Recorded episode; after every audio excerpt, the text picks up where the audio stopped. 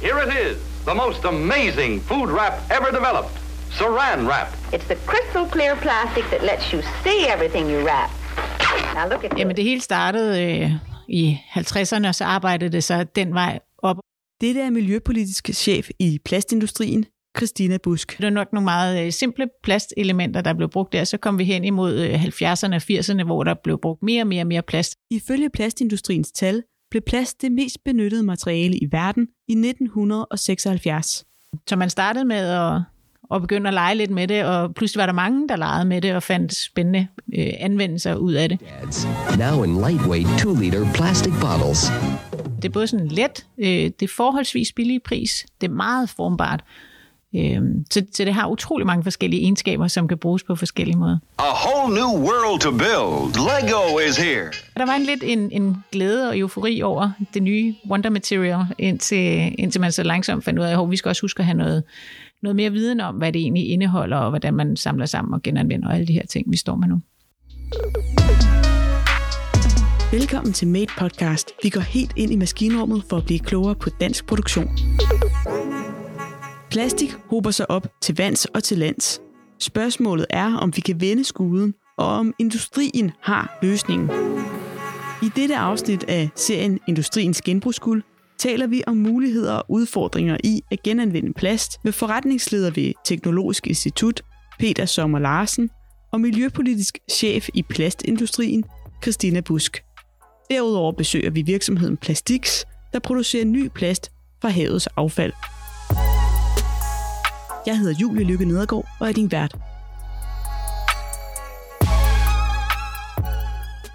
Du kender det fra gåturen i parken, i skoven eller på stranden. Plastik ses overalt. Det er jo let. Det hører ikke til i naturen. Du kan se med det samme, at det ikke bør ligge der. Ikke? Jern forsvinder, det ruster hen ad vejen. Ikke? Mursten, det er jo sådan set bare noget ler, der vender tilbage til ler. Træ nedbrydes ret hurtigt, ikke? og papir lige sådan. Og vi har rigtig gode genanvendelsesprocesser for papir, og som endt også for træ. Vi er jo vant til at håndtere de typer materialer. Det er bare nyt, at vi skal til at håndtere plasten. Det fortæller forretningsleder ved Teknologisk Institut, Peter Sommer Larsen. Jeg er forretningsleder for et område, der hedder plastkonvertering og procesudvikling. Og der arbejder vi i høj grad med at se på metoder til at genanvende plast. Og det er der et stort behov for. Man antager, at der er en udledning af plast til verdenshavene mellem 4 og 8 millioner tons om året. Og øh, hvis det er en type plast, der ikke nedbrydes, som lever, som, som først, lad os sige, er nedbrudt efter 1000 år, ikke? så hver år, så kommer der nye 8 millioner tons i 1000 år. Så er der altså lige pludselig 8 milliarder tons. Ikke? Og der er det jo, at Ellen MacArthur Foundation har sagt, at i 2050, så vil der være mere plast vægtmæssigt i verdenshaven, end der vil være fisk. Det er selvfølgelig noget, vi skal se på. Ikke? Den nemmeste måde at sikre det, det er jo, at det ikke bliver udledt. Øhm, en anden måde var at bruge nogle plasttyper, der blev nedbrudt hurtigere, som er bionedbrydelige, som det så smukt hedder. De har bare det problem, at dem kan man ikke genanvende. Fordi at de bliver jo hurtigt nedbrudt, så det vil sige, at hvis man forsøger at producere dem igen, så, så, så kan man ikke bruge dem. Så vi har valgt i Danmark at sige, at vi fokuserer på, at man kan genanvende plasten, at man kan genvinde den her materialeressource, som vi har. Den plast, vi bruger i dag, er som sagt svær at nedbryde organisk, og den hober sig op. Men det betyder ikke, at vi kommer til at bruge mindre af den. Vi kigger jo altså ind i, at vores plastmængde fordobles hver 25 år. Det er ret usandsynligt, at det kommer til at ændre sig sådan inden for de næste 25 år. Det må vi bare erkende, fordi at det er jo hele vores økonomi. Altså vi skulle lade være med at have supermarkeder, hvor varerne er pakket ind og alt sådan nogle ting der. Ikke? Jeg ser ikke ind i en fremtid, hvor vi har mindre plads. Det ser jeg bestemt ikke ind i. Og det er svært at skille sig af med de voksende plastmængder bæredygtigt. Hovedingrediensen i det lette materiale er nemlig sort og tung olie fra vores undergrund. 98-99 procent af al den plast, vi har i dag, øh, er fossilbaseret. Det vil sige, at den er lavet øh, i den petrokemiske industri, baseret på olie. Så egentlig har vi bare taget olien, lavet et produkt ud af den, ventet et år, hvis det var en emballage, eller 10 år, hvis det var et headset eller noget andet, men så brænder vi det af alligevel ligesom vi ellers ville have brændt olien af. Ikke? Vi kan også lade den ligge i jorden altså deponere den på lossepladser osv., så vil det bare langsomt blive nedbrudt og ende som CO2 alligevel. Den eneste gode idé er at genanvende materialet i så stor stil som muligt. Og allerbedst er det selvfølgelig at genbruge et produkt. I dag sender Danmark hovedsageligt vores plastaffald til andre lande, hvis det skal blive genanvendt. Vi sender jo faktisk vores plastaffald til andre lande, der så omdanner det og laver de her polymerperler. Polymerperler, også kaldet pellets eller granulat, er det, vi laver vores plast af. Peter Sommer Larsen giver en forklaring af, hvad en polymer er. En polymer er et molekyle, øh, som er sammensat af ens enheder, øh, og som typisk er meget, meget langt. Så er det på plads. Og hvis vi vender tilbage til genanvendelse af plast i udlandet. Men altså sandheden er jo, at når jeg nu siger, at vi eksporterer vores plastaffald, så er det altså kun en rigtig lille del af vores plastaffald. Langt, langt størstedelen brænder vi af. Så øh, vi genererer noget med 350.000 tons plastaffald i, i Danmark om året. Vi eksporterer måske de 50.000 tons. Resten ja. bliver brændt af. Men hvorfor genanvender vi ikke selv mere plast? Vi har ikke et sorteringsanlæg i Danmark, sådan et centralt sorteringsanlæg. Det skulle i virkeligheden være så stort, så vi måske kun havde et i Jylland og et på øerne. I dag er det derimod de enkelte kommuner, der tager imod affaldet, for derefter som regel at sende det til forbrændingen eller til udlandet. Og det betyder, at vi har rigtig svært ved at etablere en økonomi i genanvendelsen af plasten. Der er en industri, men det er bare svært at få den op på skala. Ifølge Christina Busk er det især plast fra vores husholdningsaffald, der går op i sort røg. På industripladsen har vi i sammenligninger øh, på europæisk niveau altid ligget fuldstændig i top i forhold til, hvor meget vi har genanvendt. Øh, så der har vi ligget på en første, anden, tredje plads i, i flere år, hvor at, øh, vi på husholdningsaffaldet har ligget helt i bunden, når man sammenligner. Øh, det skal sige som de tal, at det selvfølgelig er super svært at sammenligne, fordi vi har forskellige opgørelsesmetoder hver land. Men i store træk øh, er billedet det. Christina Busk peger også på en opgørelse fra Innovationsfonden, der siger, at 13 procent af vores samlede plastaffald i dag genanvendes på dansk jord. Ifølge hende dækker det hovedsageligt over, at industrien genanvender dele af eget affald. Vi har været rigtig dygtige til gennem årene at genanvende det plast, der kommer fra erhvervslivet. Vi får det op i en skarp kvalitet, de genanvendelsesvirksomheder, der er, øh, som matcher rigtig godt det marked og den efterspørgsel, der har været. Så vi er super gode til at genanvende plast. Dog afbrændes stadig langt størstedelen af vores plast, og også i industrien er der plads til forbedring. Der er helt sikkert også forbedringspotentiale her, øh, og der er også øh, nedsat nogle sektorsamarbejder, som øh, skal have mere fokus på at få for eksempel genanvendt mere plads fra landbruget. Det er en svær fraktion, altså det er en svær mængde, fordi at der er meget grus med og sten og sådan noget. Den største affaldsmængde og sønder, nemlig husholdningsplasten, viser ikke kun genanvendelsesvognen på grund af mangel på større sorteringsanlæg. Den er også en mudderkage af mange forskellige materialer, der er svært at tjene penge på at genanvende. Husholdningspladsen for eksempel, den er jo ikke særlig nem. Den bliver samlet forskelligt ind ude hos borgerne. Jo mere den bliver mixet sammen med alle mulige forskellige andre materialetyper, jo mere øh, den skal vaskes, øh, jo mere den skal sorteres øh, og tørres og alt muligt andet, jo mere koster den, og jo sværere er det at få en økonomi ud af den. Men finder man det rigtige plastaffald, der kan indsamles i rigelige mængder, og samtidig udvikler et sorteringsanlæg skræddersyet til netop det plast, så kan det lade sig gøre at genanvende plast i Danmark. Det er virksomheden Plastix et bevis på. Du lytter til Made Podcast.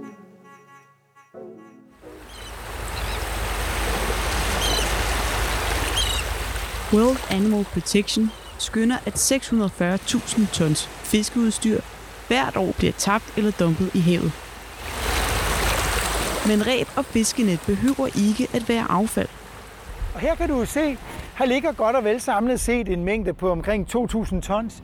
Og hvis ikke de var her, så forestil dig, hvor de ellers var. Det er det, du skal tænke. Administrerende direktør i Plastix, Hans Axel Christensen, viser mig vej gennem enorme bunker af udtjente ræb og fiskenet af plastfiber. Det er jo altså små bjerge af, jeg ved ikke, Det er det. 8 meters højde. Det er 6, 4, 4, 4 til 6 meter. Han har en ikke så lille vision. Vores vision er fuldstændig at udrydde plastforurening. Første spadestik til at løse den opgave blev taget i 2012. Jeg er også en del af det team, der etablerede og founded Plastix tilbage i øh, december 2012. Inden da sad Hans Axel Christensen i en arkitektvirksomhed med speciale i affaldssektoren. Her analyserede han affaldsstrømme og faldt over problemet med maritime net og ræb. Vi var en lille gruppe, der fra forskellige vinkler havde fået nys om, at der var nogle affaldsstrømme, der ikke rigtig havde fundet deres vej. En af dem var maritimt øh, udstyr i særdeleshed, brugte fiskenet og brugte ræb fra fiskeriet og den maritime industri generelt. Og det vi hurtigt fandt ud af, det var, at øh, de blev enten tabt eller dumpet i havet, eller også blev de sendt på det, der hedder øh, landdeponi. Og det er ikke så få net og ræb, der ofte kan ende på lossepladser og havets bund. Da vi så satte os ned og dykkede ned i det, der kunne vi se, at der faktisk var tale om ret store volumener øh, globalt. Øh, over 300.000 tons, øh, der så senere har vist sig at være meget større, faktisk helt op omkring 800.000 tons om året, der bliver produceret af maritime fiber. Selvom det lyder som dårligt nyt for miljøet, er der også en positiv side af sagen. Det, der er helt centralt, når du vil bevæge dig ind på området, der handler om genanvendelse, så er det jo, at den affaldsstrøm, du gerne vil håndtere, den har noget perspektiv på volumen. Fordi hvad er det værd, at du kan producere 500 kilo af den ypperste kvalitet, der er så fin, at den uh, nærmest kunne karakteriseres som nyplast. Men 500 kilo er der ikke nogen, der kan bruge til noget. Vi skal op i nogle meget, meget større volumener. Derfor udgjorde ræb og net en mulighed. Der var ikke rigtig nogen tanker om, at de kunne eller skulle genanvendes. Det var den bold, vi greb og forfulgte. Bolden er endt midt blandt marker i Lemvi. Her kan man i dag se et landskab formet af enorme bunker af ræb og net, der får den flade blå plastiksbygning ved siden af til at syne lille. Her gennemgår de mange ræb og net af plastfibre, det man kalder for mekanisk genanvendelse. Og hvad betyder det så? Det betyder, at man ja, samler plasten sammen i ens plasttyper. Man får plasten delt ned i mindre stykker, får den vasket, tørret, og så bliver den smeltet om til og lavet om til sådan nogle pellets, som er råvaren i meget plastproduktion. Fortæller Christina Busk. Hos Plastix bliver der produceret tonsvis af pellets.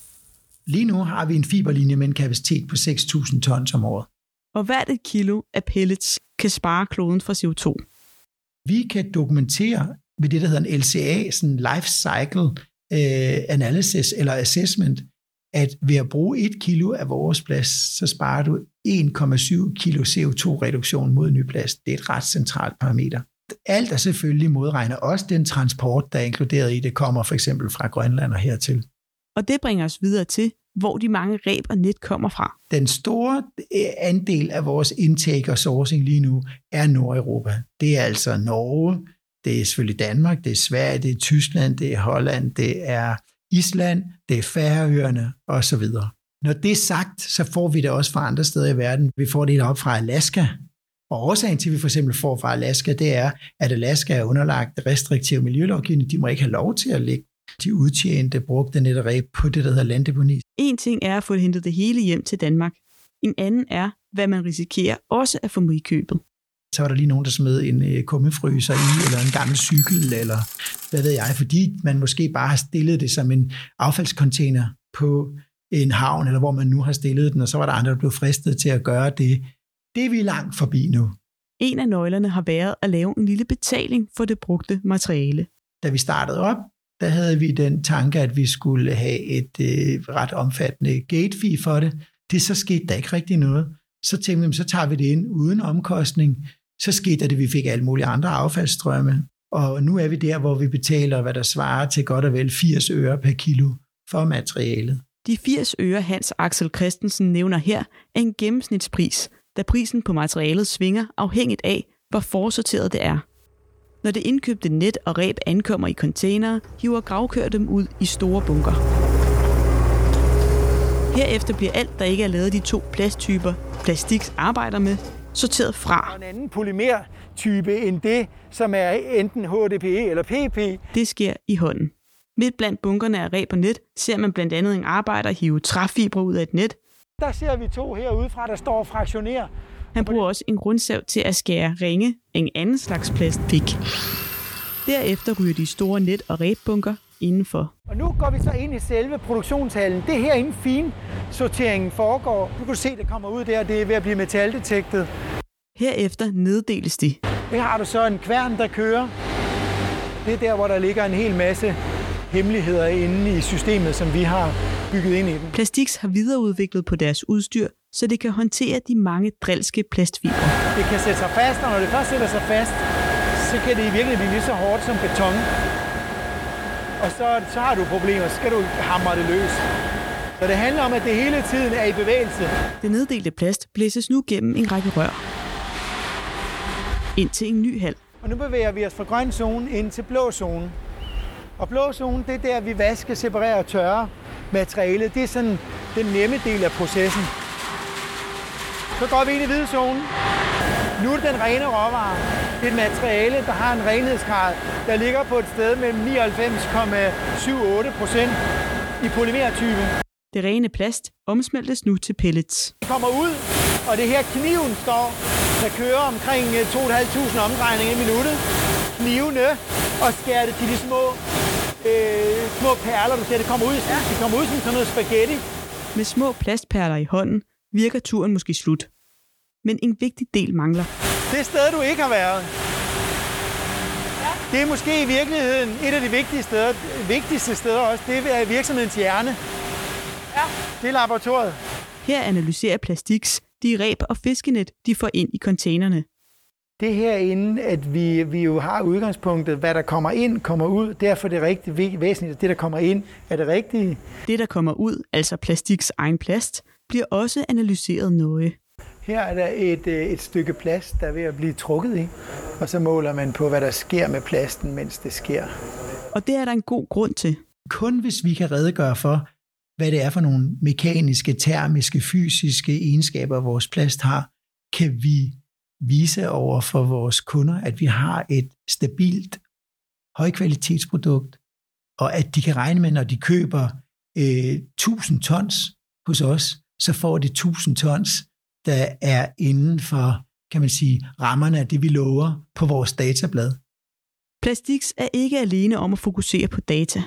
Det er stort i plastgenanvendelsessektoren. Et sted, hvor at der sker udvikling lige nu, er på kvalitetssikring. Øh, og det er der, jeg også ved, at mange af vores genanvendelsesvirksomheder arbejder rigtig kraftigt. Det er på at sige, øh, vi skal have data, vi skal have viden, vi skal teste, øh, vi skal alt muligt for at blive endnu stærkere på kvalitetsområdet. Det fortæller Christine Busk, som understreger, at data er afgørende for, hvad plasten må bruges til. Jo mere specifikke egenskaber plasten skal have øh, i de produkter, de skal bruges til, øh, jo mere kemilovgivning der er på området i forhold til de anvendelser, plasten skal bruges til, jo mere viden skal man jo have. Derfor er viden også afgørende for Plastix, der i et MADE forskningsprojekt under forskningsplatformen MADE Fast stiler mod, at deres plast skal kunne bruges til endnu flere formål i fremtiden. Det endelige mål er jo, at vi skal kunne tilbyde en plastråvare, der opfylder de allerhøjeste kriterier for at kunne bruges, ja, den ideelle verden faktisk som fødevare godkendt genanvendt plast. Og hvis ikke det bliver det, så kunne det blive niveauet under. Det skal ske ved at iblande et særligt tilsætningsstof i plasten, et såkaldt nanoklæge. Ved brug af det, der hedder et øh, fødevaregodkendt nanoclay, der kan vi gå ind og optimere barriereegenskaberne, således at øh, UV-påvirkning, altså solstråler, ikke går ind og nedbryder plasten. Vi kan sikre os, at øh, du også øh, kan, kan sikre, at der ikke er lugtproblematikker. Vi kan også sikre migrationsproblematikker, som egentlig handler om at sige, er der noget, der bevæger sig fra plasten ud i en væske. Og det er lige præcis det, det her projekt skal vise og dokumentere. I Made Fast-projektet får Plastiks hjælp fra Force Technology til at teste og analysere, hvor meget forskellige mængder af nanoclay kan styrke deres plasts barriere. Både når det kommer til plastens holdbarhed, og når det kommer til, at plasten ikke skal lægge kemikalier ud til dens omgivelser. Vi har, vi har arbejdet med det, men vi har jo behov for, at det er eksternt akkrediterede partnere, der gør det sammen med os. Øhm, og, øh, og på den måde også får det verificeret for officielt hold, og det er det, vi er i gang med i det her projekt. Og projektet kan få stor betydning. Det kan gå hen og blive meget, meget stort. Det kan betyde, at nogle af de helt store spillere på markedet øh, vælger at skifte over til at bruge kun Plastiks' plast, altså vores grønne plast i deres produkter. En anden gevinst i den vision er, at hvis man netop kun bruger én slags plast i et produkt, kan produktet også genanvendes. Det er dog ikke ofte tilfældet i dag, da man blander plast for at få flere egenskaber. Der er jo rigtig mange fødevarer, der skal pakkes, sådan at der for eksempel ikke kommer ild til, eller der netop kommer en begrænset mængde ild til fødevaren. Og så lægger man en barriere ind imellem. Det kunne være en nylon. Det gør man for eksempel i en sodavandsflaske, som ellers er lavet af plasten PET. Nylon er en barriere over for ilt og CO2, som jo er i sodavanden, så det ikke trænger ud. Øh, men det er ikke nogen god barriere over for vand. Øh, det er petten. Så du har, to, du har brug for nogle forskellige egenskaber, ikke? Men ifølge Peter Sommer Larsen er der godt nyt for genanvendelsesindustrien. Det, der er interessant, øh, som sker nu, det er, at man begynder at se på, at kan man bruge én plast, kun én type polymer, til at fremstille et bestemt produkt. Fordi at det er enormt karakteristisk, at rigtig mange produkter er fremstillet i mange forskellige typer polymer. Og hvis vi skal genanvende dem, så har vi et problem, fordi så skal de polymerer adskilles. Og derfor så ser man på rigtig mange områder på at skabe noget, der er monoplast. Kan man lave de enkelte produkter af blot én slags plast og indsamle dem efter brug, er Peter Sommer Larsen sikker på, at teknologien kan løfte opgaven. Jeg er helt sikker på, at vi kan godt finde processer, hvor vi kan få plasten genanvendt til en kvalitet, der er så god, så vi kan bruge den igen. Men genanvendelse er ikke nok, hvis vi skal plastforurening helt til livs. Vi skal arbejde på alle fronter. Det er super vigtigt. Vi skal reducere den mængde plast, vi bruger til et enkelt produkt, hvis det skal laves i plast.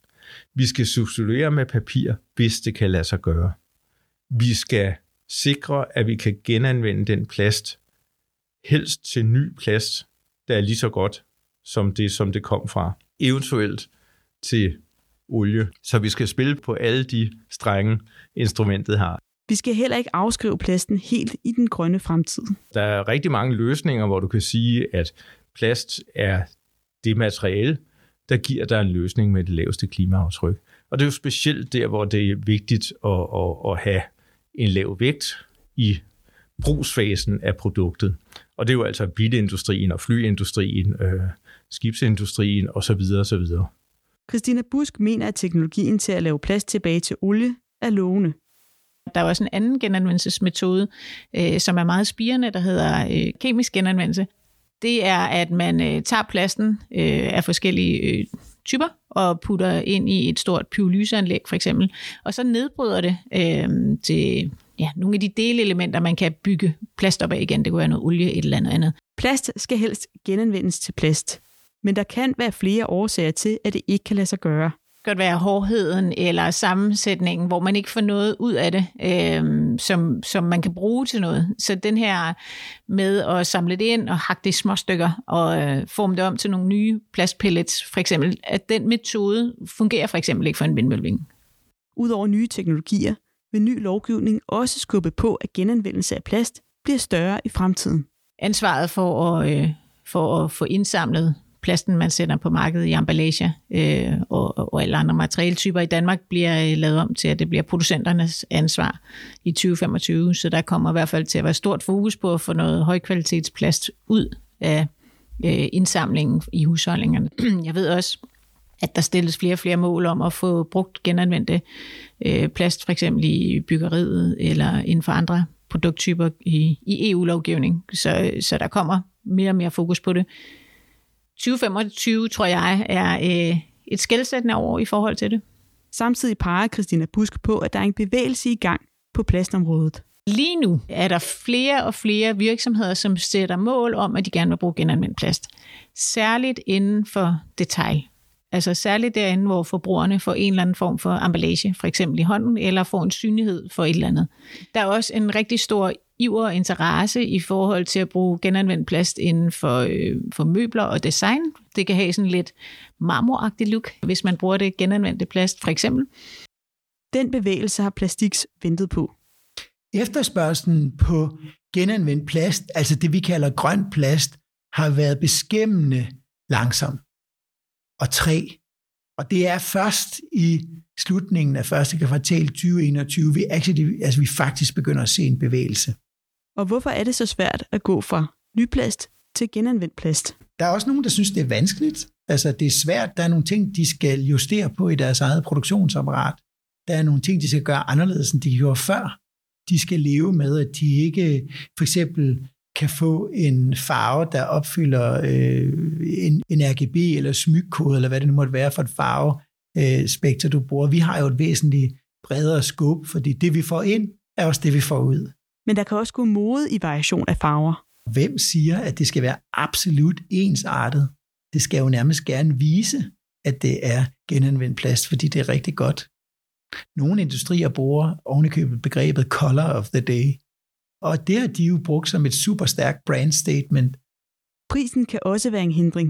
Det er stort og meget dyrt øh, udstyr, der skal til for at processe det, og der skal øh, masser af bemanding og øh, også hjernekraft til i form af laboratorieudstyr osv. for at sikre, at vi får den kvalitet, der ligger. Det skal man vende sig til. Det er klart, at skalering øh, der får du mulighed for at, at effektivisere yderligere, og det vil selvfølgelig have en betydning. Men jeg tror mest, at vi, må, vi skal vende os til, at grøn plast, det ligger på niveau og eller med en premium i forhold til ny plast. Men dyre eller ej, er der en bevægelse i gang. Vi har flere kunder, end vi nogensinde har haft. Og vi får også flere kunder og større kunder. Samtidig har bevægelsen fået et boost fra en lidt uforudsigelig kant. But this romantic vision that I always had of the ocean changed. I was forced to Vi har haft en helt ekstrem oplevelse. Netflix har lanceret en dokumentar, der hedder Seas Piracy.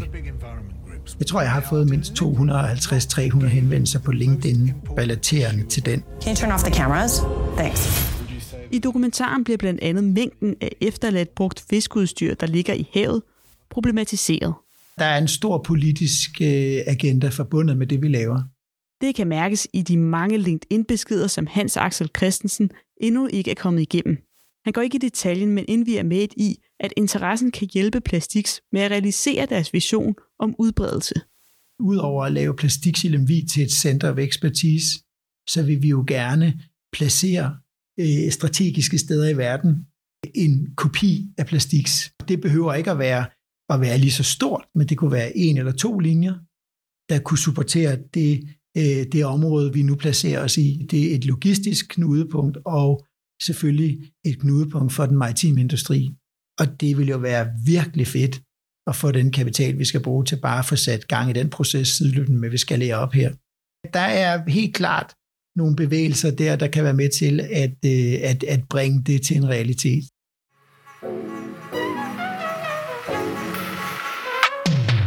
Tak fordi du lyttede til Made Podcast. Dette var sidste afsnit i serien Industriens Genbrugsguld. Din vært var Julie Lykke Nedergaard. Du finder flere Made podcast om produktion i Danmark på Spotify, iTunes og på vores hjemmeside made.dk. Vi høres ved.